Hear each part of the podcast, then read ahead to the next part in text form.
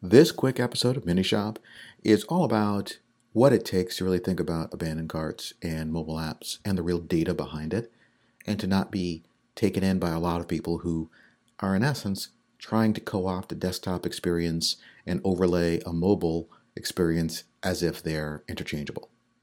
Listen hard, and this is also a prep for a training session that I do send people to but uh, you don't have to necessarily go to that training session to understand it. So please listen, enjoy, and have a great one. Take care. Hey, thanks for registering. I just wanted to make sure that I left you um, with something that I may not have time to incorporate into the training, but it's something you need to understand about Shopify stores. If a lot of people haven't told you this already, let me be the first. Abandoned carts. When we look at the stats for abandoned carts, all of us look at it as an opportunity. All of us look at it as an opportunity to get lost sales when it might just be they're not even there for us to get.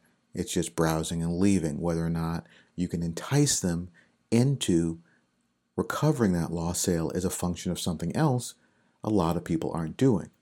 And that is increasing the volume of users you bring in at top of funnel. The second point that I want to make about this is everyone glosses over abandoned carts.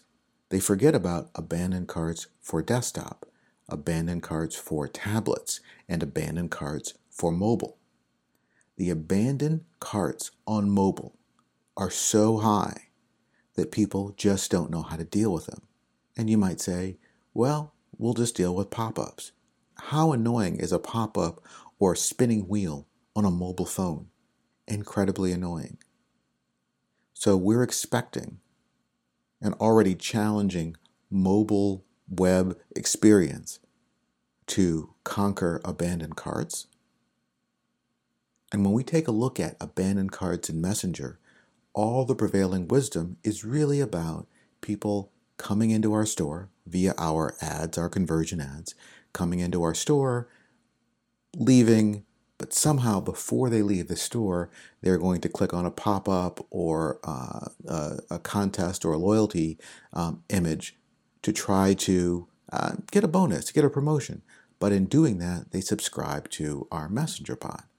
If we have them subscribe to our Messenger bot, then after they leave without purchasing, we can send them back coupons, abandoned cart capture sequences in our Messenger bot if they respond to messenger bots. But if they do, the chance of conversion is very high. But what we're not really getting after the research that I've been doing is the fact that on mobile, it's probably going to be a lower number of people that we're going to be able to capture after we've gotten to the store in Messenger before they get back. I mean, your mileage may vary. You're going to have to take a look at your abandoned carts and abandoned carts by platform and device and understand what's really happening. But the research says that the abandoned carts on mobile are extraordinarily high. But the research also states that the relationship between an online retailer and their customer starts well before they get to the website.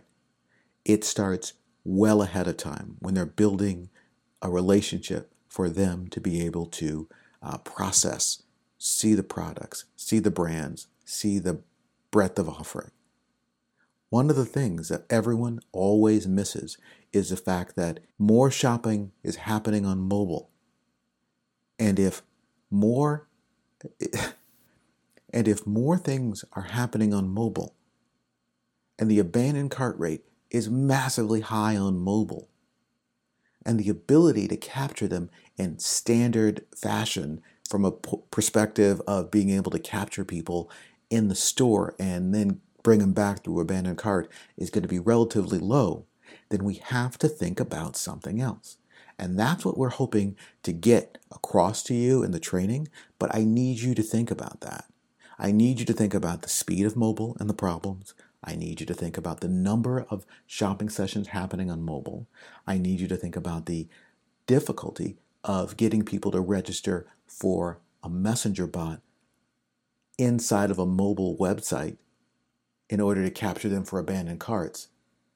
And think whether or not if you got more people in via a pure mobile app experience, which is much faster, much more efficient, and gives you a better chance to have your users touch more parts of your brand before they even get to your site, the chances for you to have a relationship with them on a mobile app, something as mobile app developed as Facebook Messenger, increases your chance of sales. I want you to think about that when you listen to our 10 minute training and think about how you could use that knowledge to have an unfair advantage over your customers. I hope you're having a great day. Thanks a lot. Take care.